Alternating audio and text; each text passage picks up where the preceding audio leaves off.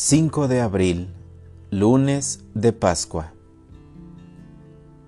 Lectura del Santo Evangelio según San Mateo. Después de escuchar las palabras del ángel, las mujeres se alejaron a toda prisa del sepulcro y llenas de temor y de gran alegría, corrieron a dar la noticia a los discípulos. Pero de repente Jesús les salió al encuentro y las saludó. Ellas se le acercaron, le abrazaron los pies y lo adoraron. Entonces les dijo Jesús, no tengan miedo, vayan a decir a mis hermanos que se dirijan a Galilea, allá me verán. Mientras las mujeres iban de camino, algunos soldados de la guardia fueron a la ciudad y dieron parte a los sumos sacerdotes de todo lo ocurrido. Estos se reunieron con los ancianos y juntos acordaron dar una fuerte suma de dinero a los soldados con estas instrucciones. Digan, durante la noche, estando nosotros dormidos, llegaron sus discípulos y se robaron el cuerpo. Y si esto llega a oídos del gobernador, nosotros nos arreglaremos con él y les evitaremos cualquier complicación. Ellos tomaron el dinero y actuaron conforme a las instrucciones recibidas. Esta versión de los soldados se ha ido difundiendo entre los judíos hasta el día de hoy. Palabra del Señor.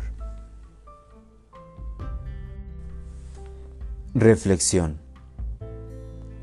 Las mujeres se fueron a toda prisa del sepulcro, impresionadas y llenas de alegría, corrieron a anunciarlo a los discípulos.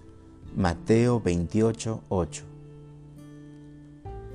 Sepulcro del escepticismo y de la duda. Estamos haciendo cosas en las que ya realmente no creemos. Había tantas cosas que cambiar, pero todo sigue como al principio. Nos creemos con respuesta para todo, pero tenemos un Dios fosilizado. No hay respuesta para todo, pero ten fe. No todo sigue como al principio ten paciencia. Has de estar abierto a las sorpresas del Espíritu. Tú puedes cambiar muchas cosas, empezando por ti mismo. ¿Por qué no lo intentas? Cree en mí, yo soy el que hago nuevas todas las cosas. Sepulcro del desamor y el egoísmo de la pasividad y la falta de compromiso, de la enemistad y el resentimiento, de la falta de generosidad y solidaridad. Eso sí que es muerte, tener el corazón endurecido. Pero seguimos prefiriendo el sacrificio a la misericordia, la ley a la compasión, la ortodoxia a la caridad, y las bienaventuranzas. Yo puedo cambiar tu corazón, dice el Señor, y poner en ti un corazón nuevo. Ábrete a mi palabra y a mi espíritu, y entenderás que el amor es en verdad lo importante, el secreto de la vida y la razón de todas las cosas. Ábrete a mi amor.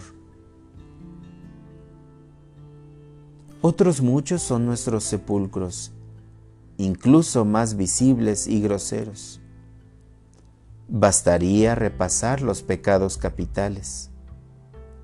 Caemos con facilidad en las trampas mortales del autoritarismo, del orgullo que desprecia, del apego a los bienes y las cosas, de la búsqueda del placer o de la envidia y la rivalidad excesiva.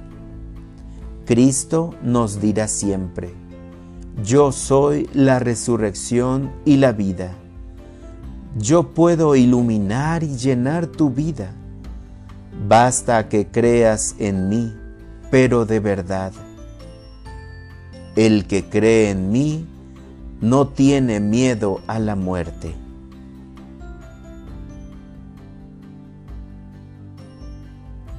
Protege, Señor, a los que esperamos en ti. Aleluya.